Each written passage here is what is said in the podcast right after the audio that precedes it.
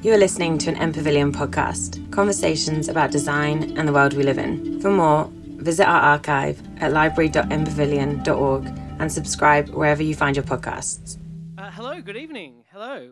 Um, are you running away or are you coming in? Great. Cool. And welcome to all those out there. Welcome to everyone inside. Hello. Uh, this is a night of better conversations, a collaboration between the School of Life and M Pavilion. And thank you to M Pavilion for having us here. We're delighted. Um, I will begin with an acknowledgement of country and then I'll uh, kick off the rest of the evening. Uh, M Pavilion, the School of Life, me and all of you here today acknowledge the Yalukit Willam as the traditional custodians of the land on which we meet. The Yalukit Willam are part of the Bunwurrung, one of the five major language groups of the Great Kulin Nation. We pay our respects to their land, their ancestors, and their elders, past, present, and to the future. Um, and one thing that I will add, uh, I've done a lot of acknowledgements of country, they're always a little bit different. Uh, I like to add a mention of the Uluru Statement from the Heart, which is something that was created by a group of Indigenous elders um, and is a call to Parliament to do a whole range of things, and I recommend you look into that if you get a chance. I'm uh, Daniel Teitelbaum, and I'm here as a facilitator uh, for the School of Life. I used to be the head of content at the School of Life for a number of years, um, but went out on my own a couple of years ago to do some freelance work, uh, consulting and running workshops for businesses um, and all range of organizations using play. So that's like games, game design, um, theatre sports, Lego, all of that. And I run that with various organizations to help them grow and develop as a team. So you can find more about me at uh, playfulthinking.com.au. Um, but I'm here as a facilitator for the School of Life, uh, actually replacing Mike Bartlett, who was uh, going to be the lovely, charming gentleman up the front here today. Um, but he had ear, nose, and throat surgery uh, just recently, so couldn't make it. So I'm his stand in. Um, and I tell you that so that I apologize for relying on my notes a little bit more heavily than uh, I might otherwise. So, a night of better conversations. Um, why are you here? Probably to have the kinds of conversations that you don't get to have uh, in the day to day of your lives. Uh, you might, but you might want more of them. And they're the kind of conversations that make us feel like we've had a genuine connection, a real conversation, uh, the kind of communication that seems uh, further and further away from us as all of the wonderful, fantastic, glittery digital technology uh, and ways of communicating with all their, uh, I guess, pitfalls and greatness um, take us further away from the kind of conversation that we might be having here today. Uh, I'll talk, obviously, over the next hour about what we think goes into the kind of conversation that uh, you might want to have, um, the kind of things that you should be thinking about in having good, meaningful conversations. Those are things like listening well rather than talking well. Um, and I think a big part of it is also um, your expectation, what you hope to get out of a conversation. We often get into conversations um, as a transactional thing that we hope will end soon enough, um, or we'll get the thing we want out of it soon enough. Uh, that is how kind of conversations happen most of the time. But we're looking for the kind of conversation that's a little bit more uh, adventurous, free flowing, uh, one that maybe asks us to risk more than we usually do in a conversation. A lot of you have come here with uh, friends or people you know, uh, and I'm going to be encouraging you over the night to be speaking to strangers, to the other people in the room here today. And I know that's also why a lot of you came, is to get a conversation with somebody you don't often get to talk to. Uh, and the wonderful thing about M Pavilion and the School of Life is the diversity of people that come here um, to enjoy the event. So uh, take advantage of that in tonight's conversation event. Cool.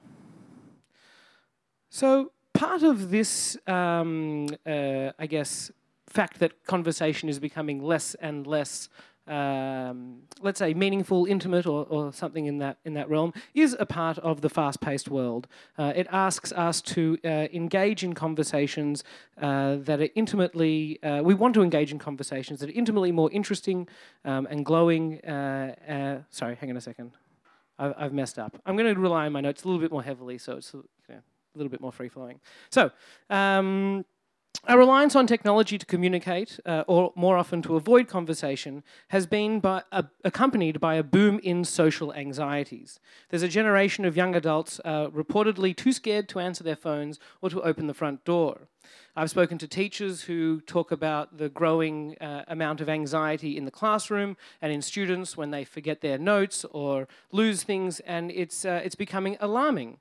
Um, what effect is it having on our society, this growing anxiety? Well, one of the consequences is that our love stories have become more boring. In 2009, respondents to a survey used 67 words to tell the story of how they met. By 2017, that had shrunk to only 37 words, uh, probably because it doesn't take many to say, I went on Tinder and swiped right. Connection is still best achieved face to face because our communication is always more than the words that we use. Most of our communication is non-verbal, carried out by our body language, our tone, our facial expressions, uh, even the way we dress. Uh, we are not postmen delivering messages in a very real sense. We are the messages. And it's hard to feel any real chemistry with somebody who's in a different room or thousands of kilometers away. That's why we're here tonight, to make the sort of connections you can't make on the screen. Tonight's content will be slanted towards romantic connections, but its lessons should be equally applicable to all kinds of connections, from making new friends, strengthening bonds with colleagues and family, uh, and uh, just getting to know somebody that you've met at a function that neither of you really want to be at. If you're not looking for any kind of love, I encourage you to simply enjoy the thrill of connection without purpose. Let's take the advice of the British philosopher Michael Oakeshott, who said that conversation has no determined course. We do not ask what it is for, it is an unrehearsed intellectual adventure. I'll read that again, actually. It's a really good one. It has no determined course. We do not ask what it is for, and conversation should be an unrehearsed intellectual adventure. Tonight, uh, this adventure will play out across three courses. The first one will be about making the leap, so overcoming that huge gap between not talking to somebody and talking to somebody. Uh, we'll then talk about how to be attractive, so that is how to have the kind of conversation that makes you charming and alluring rather than the opposite. And then we'll talk thirdly about building connection. So once we're there in the sweet spot, things are going well, how do we really build a meaningful connection? First course, making the leap. So we're going to start this evening with some basic probability. Uh, how, how, are you, um, how likely are you to get lucky tonight? Uh, in her book, The Mathematics of Love, mathematician Hannah Fry uses a paper from another mathematician, Peter Backus, to calculate our chances of making a romantic connection. The paper is called Why I Don't Have a Girlfriend. Uh, and the answer probably became clear to Backus not just through the sums that he worked out in, in this paper about mathematics and love, but also the fact that he was spending all his night writing a paper about mathematics and love and not actually going out to the bar to meet anybody. But in his paper, Backus sets out to find out, uh, find out if there were intelligent, socially advanced women of the same species out there for him to date. His calculations went like this. How many women are there who live near me? And he's in London, and he says approximately 4 million how many are likely to be of the right age range? He says about 20%, which leaves him with 800,000 prospects. How many are likely to be single? Say around half, so that's down to 400,000. How many are likely to be attractive to him? Uh, he says 5, 5%, which might be a little bit harsh, um, but leaves him with about 5,000. Uh, how likely are they to find him attractive? He also says 5%, so I guess that's fair. Um, and gets him down to about 260. And he says, How many am I likely to actually get along with? And his answer is 10%. So that means there's about 25 or 26 women in his area, that uh, in the whole of London, that he would be able to actually have a relationship with. So um, Hannah Fry, who writes The Mathematics of Love and refers to this paper, she says that he's being actually a little bit picky. Um, she does her own calculations and suggests that uh, gets to a number that says there might be actually as many as a thousand in the area for him. Um, Anyway, uh, Backus gets married within three years of writing the paper, so I guess he, he was right or wrong, I don't know. Um, but those are the mathematics of love and the numbers that kind of statistics that might seem overwhelming or, or scary. Hannah Fry's main argument in the book is that we should probably relax our criteria for our potential partners and for our potential friends in order to access a much larger pool of people. Fry quotes one man's deal breaker from the dating website OkCupid. So this is a list of deal breakers he has for his potential partner. Uh, one, uh, can't needlessly kill spiders, um, can't have tattoos that you can't see without a mirror, um, can't discuss Facebook in real life, um, can't consider yourself a happy person, uh, and can't think that world peace is actually a goal of some sort. So that's his deal breakers uh, on the on the website, and um, feed that list into Backus's equation, and we'll probably end up with zero people. So, how much do our preemptive uh, dating criteria usually harm our chances of finding love? Here, Hannah Fry uh, touches on one of the main obstacles to making a connection with another human being. We assume we won't like them or that they won't like us. To put it another way, we assume that other people are simply too different. It's the fear of difference that lies behind the reason many of us fear having to talk to people at all, and that's shyness. We might define shyness as the acute awareness of the difference between ourselves and others. Predictably, shyness tends to be most acute when differences loom largest. In our shy moments, it can be almost impossible to get past this sense of difference. What can help is to think of us each as having two identities our local identity and our universal identity. Our local identity are all the things that uh, define us as we might put it on a bio or something like that age, sex, location, social background, um, parenthood, religion, our career, or whether we're a tea or coffee drinker. These things aren't unimportant, but perhaps we focus on these local things way too much. These are, in combination with all the things we feel, what make us unique or different to others. When it comes to meeting other people, however, it's our universal identity that we should be focusing on. The universal identity is composed of the things that everyone has in common, whatever the, uh, whatever the specifics of their local identity. So these include things like the fact that we all have problematic families, or that we've all loved, or that we've all hated, or that we've all been idiotic or that we have bodies that occasionally embarrass or disappoint us, or that we have ambitions and we have anxieties, and if you prick us, we will bleed. These are our universal identities, the things that we all share in some way or another, even though the local identity might be different on all these things. It isn't always possible to begin a conversation with someone else's local identity, but we know enough to ask something like, "So, what's the most who's the most annoying member of your family?" Or, "What are you most looking forward to right now?" Or, "What's something you regret?" Hoping the answer won't be coming over to talk to you.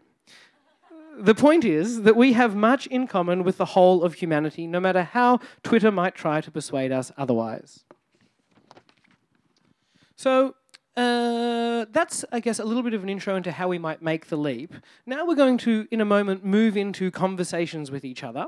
And I'm going to prompt you with a couple of questions. But before, we're also going to give you a, a conversational technique. So this is something you can, I guess, think about not just the content of what you're talking about, but the way you approach the conversation. And this technique is called questioning assumptions. The art of conversation requires us all to examine our assumptions. This is difficult we absorb them from the culture we've grown up in. We can't turn them off like a light switch. So, what can we do? For a start, we have to understand how assumptions and prejudices affect our relationships and our conversations. Throughout your first conversation, consider what assumptions you have about the person you're talking to. Then, after the conversation, think about whether those assumptions have changed or how they might be inaccurate. So before you start the conversation, as you stand across from your conversational partner or in your conversational group, take 15 seconds just to think about the very simple assumptions you might make about the other person. You don't have to judge yourself too harshly about making them. Um, feel free to allow those assumptions to pass through your mind. Have the conversation, and then after the conversation, think, were those assumptions correct? How were they wrong? And uh, in which way am I inaccurate in those assumptions? So that's our technique. But we're discussing uh, uh, conversation and particularly making the leap. And so I'm about to pose you two questions. And what I'd love you to do is uh, jump up and get into groups of two, three, or four, no more than four, uh, no less than two, um, and uh, have a conversation about these two questions. And please, uh, you, you can in this first one, if you want to stay with the person that you came with, you may, but I do invite you to step out and have a conversation with somebody who you haven't met yet. All right, question one What do you find most difficult about talking to strangers? And question two When have your assumptions about someone been proven wrong? Oh, so we're really getting right into it there, aren't we? Um, what do you find most difficult about talking to strangers? And when have your assumptions about someone proven to be wrong? So, what I'd love to do as I talk over a few of you um, is hear from a couple of people how that conversation went and maybe uh, what some of your answers were to our two questions. What do you find most difficult about talking to strangers, and when have your assumptions about somebody been wrong? Who'd like to share some of the thoughts or insights that came from their conversation? You can yell. Go. Oh, sorry. No, Oh, all right. Okay. Just pipe back down. Mhm. Um, what was my? Oh, I said that um, my own emotions were the hardest thing about because depending on the day, I'll sometimes feel really extroverted, sometimes really introverted, and so hmm. I will get in my own way. And actually, that was some of the other responses as well.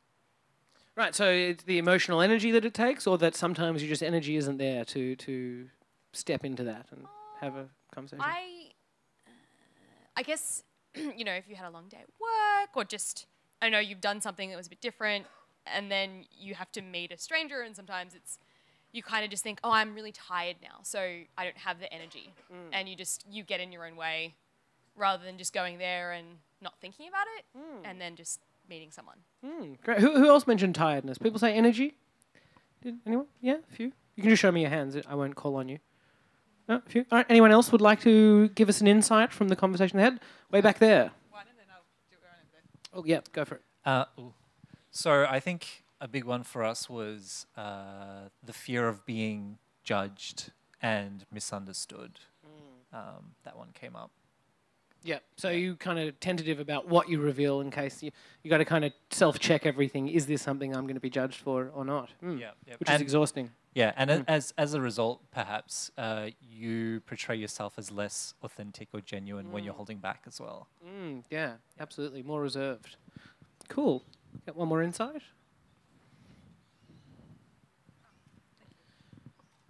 Um, mine actually melded together. that uh, when you meet strangers, if you're in your headspace, you're not actually meeting them, so you prejudge them anyway. Uh, but if you're actually open to meeting that person, you're less likely to actually make a judgment Mm. and find that you're wrong. Mm. And who, did- who did that? Did people do that exercise before the conversation where you checked in, asked yourself your assumptions, and then checked in at the end? A few? Yeah? And was it useful? Yeah? Did, were you wrong about your assumptions? Yeah? Getting some nods? Some nods? Great. That's the point you're meant to get to. um, excellent. Well, that was all about making the leap, um, kind of overcoming that first hurdle to be able to talk to somebody. Now we're going to uh, start course two, which is how to be attractive. How do we, once we've made the leap and are in the conversation, have the energy and might be ready to reveal our authentic selves, have stopped judging the other person to some extent? How can we be attractive in this conversation? So there's a book by Laura Mucha called Love Factually. Uh, who has a Christmas, just as a side note, who has a Christmas ritual to watch Love Actually every year? Put your hands up. One, two, three, four, five, six. Yeah. There's a lot of you, especially at my workplace. Um, Laura Mucha's book, Love Factually, explores the idea of attractiveness. What is it that we want from a partner above all else? the list includes uh, a few of the obvious items uh, wealth, physical attractiveness, um, the right age, uh, but there are also less predictable criteria such as emotional stability, maturity, self awareness, humour, and kindness. Uh, the final item might actually be the most important. A survey of 10,047 people across 37 countries found that kindness and understanding was ranked as the most important by both men and women um, as the, the most important criteria or quality of a potential partner. This was followed by intelligence, health, and uh, an exciting personality. Um, so let's uh, imagine what we uh, want. To, let's imagine we want to make ourselves attractive to somebody else. We're on a first date with a potential partner or friend, and all of this can apply to friendship as well. Um, and essentially, it's an audition. We need to demonstrate that we are a viable candidate for a prized position as their friend or lover. How do we do this? The primary mistake we make in these situations is to think that we need to be impressive. What we imagine we might need to do to attract the attention of others is to uh, is heavily weighted towards talking about things like success, strength, and our own happiness. But the truth is strangely and redemptively very different. One of the most charming things that we can ever do in social contexts is to share our failure. We love to hear disaster stories in which other people embarrass themselves, expose some fatal flaw, or generally fail to accomplish something. This isn't necessarily because we're all bad people, but rather it's a sign that we are all, in our own way, suffering, and that we want to hear from others more than anything that we're not alone in our suffering. We all need the external evidence that our the problems that we face, we don't face alone. And with that in mind, how are we to pass our first date audition? Uh, we can identify two central priorities. Firstly, we need to prove that we have a good relationship with our feelings. Failure and vulnerability may charm, but for them to be attractive, we need to demonstrate that we can talk about them in a sane, self aware manner. Chiefly, what makes us attractive as a potential partner is the degree to which we can recognize our own failings and stay calm, self possessed, and confident about them. It's very seductive to indicate that we have the best possible rela- relationship with our shadow side. Intelligent enough to be troubled, self aware enough to realize it, and strong enough not to be destroyed by it. And what about our partner? What do we want from them? Laura Mucha points out that we might be wrong when it comes to thinking what we think we know about what we want from a partner. Our hunt for love or connection is very much influenced by social norms, friends, and family. We're not really making the important decisions ourselves. Doing so is essential because our lives will be shaped by these relationships. Aristotle believed that choosing the wrong partner or friend could thwart, us on our way to being a good person. Ultimately, what we, uh, we learn more about ourselves through others, and the wrong partner might teach us the wrong lessons. That's what Aristotle thought. Uh, the other reason we sh- uh, should be careful in choosing our friends and partners is the act of making a decision actually changes us. Pythagoras thought that life was measured out by the choices we make, whereas existentialists like Sartre thought that with every decision we're not just choosing what to do, but who we are to become. So Mucha suggests instead of asking what we find attractive in a potential partner, we should instead be asking, who do I want to be? So that's about being attractive. It's about failure, having control and calm around our uh, shortcomings, a kind of solid relationship to our shadow side, and that emotional maturity to talk confidently about it. We're about to jump into a conversation that will touch on these ideas. But uh, before we do, as with every segment, I'm going to give you another technique in conversation. And in this technique is all about watching yourself. In her parenting manual, the book you wish your parents had read, brackets, and your children will be glad that you did, Philippa Perry notes that the way we converse is greatly influenced by the way our parents listen to us. If communication was one way, our parents telling us what to do but never listening to us, then we might end up with diaphobia, a fear of dialogue. The solution is to become a detective of your own behavior in conversation. Do you avoid uh, wherever possible? Do you find it hard to be told things? Are you combative? In this next conversation, be aware of how you are conducting yourself. Are you performing to an audience, or are you talking, uh, or are you only talking because you want something rather than the pleasure of the conversation? Our two questions that I'm going to pose to you now, and once again, please uh, find somebody new. Don't uh, have the conversation with the same people you just spoke to. Get up, move around the space, and find somebody new to have your next conversation with. So, question one What sort of conversationalist are you? Um, and how would you like to change the way you engage in conversation? And question two What is something that is wrong with you as a person that you feel able to reveal honestly and without panic? Okay, so question one What sort of conversationalist are you? A bit of a uh, diagnosis of your uh, conversational strengths and pitfalls. And question two What is something that is wrong with you as a person, but make sure it's something you can reveal honestly and without panic? I'll give you 10 minutes, jump up, find somebody new, and jump into some conversation. Okay. How was that? How did we find that? Yes, I know, I know it is ironic that I am interrupting conversation in an event about conversation, but I must. So if you could please finish up your conversations, we'll get on to the third and final course. But first, I'd like to hear from uh, you about the two questions we asked. The first was, What sort of conversationalist are you? And the second, What is something wrong with you as a person that you could speak honestly about? So you don't have to answer those questions to the whole group now, but any insights, thoughts, or uh, things that came from the conversation you just had? that. Right. Yeah, so As in, it, your assumption of the person didn't match the flaw that they shared with you. Is that what you're saying? yeah, Yeah. suppose. No, I mean, not to yeah, suppose. put words in your mouth, but yeah. Okay, cool. Very interesting. That's great. Any others? Any other thoughts? Sorry, I heard a. Yep, yep. Please do. Sorry, just so Hang on, we need to amplify you. the th- the thing about uh, failings being attractive, I mean, yeah, you got to moderate that a bit, right? So there's some failings that are tr- like if you know alright. if you're a um, kind of unrepentant serial killer, and I feel terrible. I feel terrible about it, but I just can't stop. That's- Absolutely true, definitely. And, uh, and um, yeah, I guess it's maybe there's a sweet spot, but we want to find it authentically, I guess, as well. Yeah, not an extensive laundry list. Yeah. One another comment. We'll get one more. Three is the magic number. Yes. Sorry, I saw her hand go out before yours. Oh, we can do four. Yes. Um, I said that I'm a bit of an over-explainer. Like I talk a lot and I over-explain everything, and it's really annoying for the other person that's listening. They're like, "Just shut up, stop talking." And I, that's Yeah. something I need to work on. How was it to share the, that in the conversation? Um, they asked me to explain that, and I was like, Ah, that's "Yeah." hilarious. So Okay, but- great. And we'll get our last one.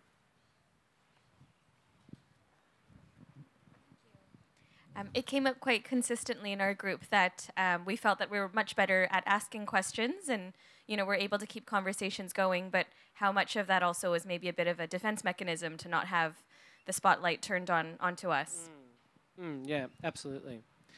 Uh, so we're going to jump into our third and final course. We are going to go about 10 minutes over today, so um, I apologize for that.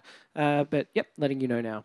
Um, our third course is building connection. So the first was about making the leap, overcoming that obstacle to first talking to somebody, then making ourselves attractive, paradoxically, by f- talking about our shortcomings. And now we're going to talk about building connection. For most of us, uh, what the idea of connection will lead us to is that initial spark, the beginning of a longer story. Most screen romances, for example, tend to only focus on this part of the story the obstacles uh, to two perfect souls forming a perfect union. For centuries, we have been greatly influenced by the romantic model of love, whereby we need to feel that there is a perfect person for us, a soulmate. In this model, any flaw or hiccup in the relationship is seen as a betrayal of this ideal. By the standards of our model, uh, our own relationships are almost all damaged and unsatisfactory. There is, of course, an alternative perspective, harking back to ancient Greece. The classical model. This model, while it says we should love the good in our partner, accepts that no one ever fully understands anyone else and that there must be some compromise. It believes that we have to learn how to sustain good relationships. The classic model understands the real challenge of love is not finding the partner, but learning to tolerate them. Indeed, one of the ways we can avoid going mad with anger when dealing with those closest to us um, is remembering that they are deeply flawed individuals, and paradoxically, that's exactly why we might love them. The theory of weakness of strength, uh, which you can find more about on a YouTube video, uh, the School of Life YouTube channel, um, proposes that every strength an individual has necessarily brings with it a corresponding weakness.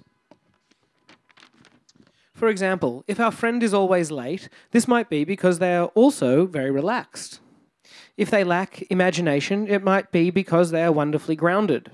If they are overly defensive, it might be because they care so much about getting things right. People's annoying qualities are intimately connected to the things we admire in them. So, how can we build from an initial connection towards better understanding our potential partner?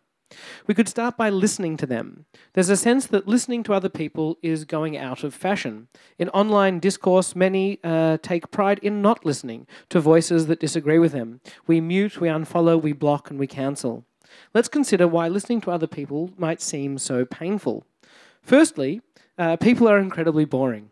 Each of our lives has amazing richness within it, but what tends to happen within most conversations is we quite deliberately avoid talking, avoid talking about anything with any substance. Secondly, we are genuinely bad at listening. This is because of where uh, this is because of where uh, we assume the fun is to be located in a conversation, chiefly the bits when we are talking. When we think of listening, we tend to imagine a passive activity, but good listening is a very active process. It requires skill, uh, and its effects can be huge. Our roles as listeners to help our conversation partner tell their stories better. In short, a good listener is a good editor. What we need to do as listeners is a version of what editors do at a publishing house for their authors. We must listen, but we must also shape, tease out, cut out, and emphasize, all in the name of getting the latent, really good story to emerge from our companion's mind. There are essentially six moves that a good listener can make when talking when taking in someone else's story. Number one, get a strong idea of what the underlying story your companion is narrating is really about. Uh, they might be puzzled themselves, they might not quite know the point, so see if you can get a strong idea of what is the real uh, underlying story here. Two, uh, stop them from digressing. Say things like, So, a minute ago you were saying that. Bring them back to the last coherent and emotionally alive part of the story. Three, be extremely interested so as to focus their own attention on the story that they're telling. Make eye contact, exude warmth, and lean forward. Four, draw them away from numb surface details to deeper emotional realities. Ask, what did that feel like for you? Five, allow for the u- uh, unusual and the weird. Use signs that suggest an open mind. Say, go on, and you're not to judge sorry, say things like go on. Um, you're not a judge, you're a friend. And finally, give them time. So that is, avoid the uh, motions of impatience um, and things like that. So those are the six things. I'll actually run through them very quickly one more time for you. Get a strong idea of what the underlying story is. Stop them fri- from digressing with questions that bring them back to the point. Be extremely interested, and you can show this with eye contact and warmth and leaning in. Um, draw them away from the surface details by asking questions that go emotionally more deep. Uh, allow for the unusual and the weird by encouraging them to go to those places. And give them time. So, this sort of listening is useful at all points in a relationship, in friendships, with colleagues, with partners, with everybody in the whole world. Um, and we're going to see now if we can put it into practice. So, our technique uh, to add is technique three conversational crossroads. You'll notice that asking questions is crucial to the role of being a good listener, and yet we often forget to do so. It's through the questions we ask that we can guide a conversation from the superficial towards more meaningful territory. Questions such as why was that and how did that feel can be very helpful. So we should remember that at any point in a conversation, we are presented with a crossroads at which we can choose to continue the small talk or ask the right question to reach for something deeper. Take turns asking the following questions. Once you've asked yours, concentrate on teasing out what the other person is really excited or bothered by. Focus all your efforts on extracting their story like a great editor, rather than butting in with a story of your own. So, in a moment, you're going to jump up, find somebody new, and start your conversation, your third and final conversation. And the two questions that you'll be discussing number one, what is something you always fear being asked? Besides that question. And question two, what is something you wish you could talk about more? So, something you fear being asked and something you wish you could talk about more. So, once again, find somebody new, find a little corner of M Pavilion, and I'll give you 10 minutes to have your final conversation. Okay. So, we're going to wrap up now. I'm going to hear from one or two of you about the conversation you just had. I'll recap what we discussed today, and I'll plug the rest of the stuff I want to tell you about. So, anyone would like to share an insight, something, a thought that came from the conversation you just had? Um, being probably one of the elder citizens in the room, I found it really interesting talking to people of a different generation and how similar those insecurities Mm. are, even though they may be expressed in different comments. Yeah, great. That's Is that a fair comment? that's um, comforting to realise or alarming. Um, tad of both. Tad of both. Good. Chocolate and salt. One more. One more comment. Would like to share? Find yes. Um, my one, they're sort of combined, uh, but I fear being asked about my partner when they gender them. Because Uh-huh. as a bisexual person, and when you're meeting someone for the first time, they'll often be like, "Oh, do you have a husband or a boyfriend?" Mm. And then I'm like, when I'm dating a woman, I'm like, do I have to then out myself? Do I want to do this person? Do I Mm. have to have that conversation? Because it just, annoys me on a deeper level that they're going to come in with this assumption Mm. and then I have to have that conversation or I'm put in that spot. Mm. So again, it's something I wish that I could talk about more, I guess. Is there well. anything from tonight that uh, you felt might equip you for confronting that situation differently or better, or for you better? Um, well, I always try and come in a, into it with like the understanding of where they're coming from. Like Mm. maybe it's uh, it's their personal background. It could Mm. be class. It could be generational. It could be anything. Mm. And you know, coming at that with understanding. Hmm, Yeah. cool.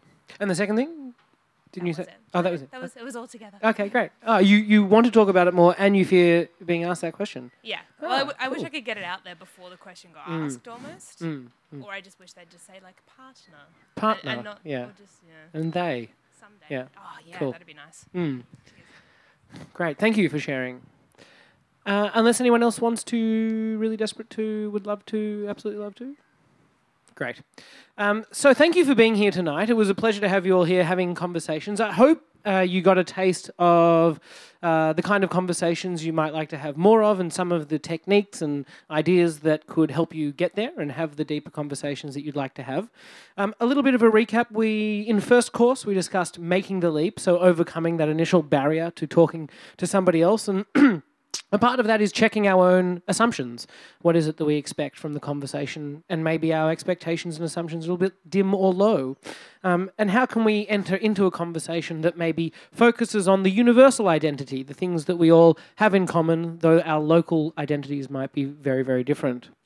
Then we talked about being attractive, how to, uh, once you've made the leap, have a conversation that, um, yeah, makes you attractive to the other person. And we looked at paradoxically, instead of talking about how impressive you are, focusing on your shortcomings, um, but uh, a tempered version perhaps, that uh, includes the authenticity and honesty of all your shortcomings, but shows a maturity of, um, of an awareness about them.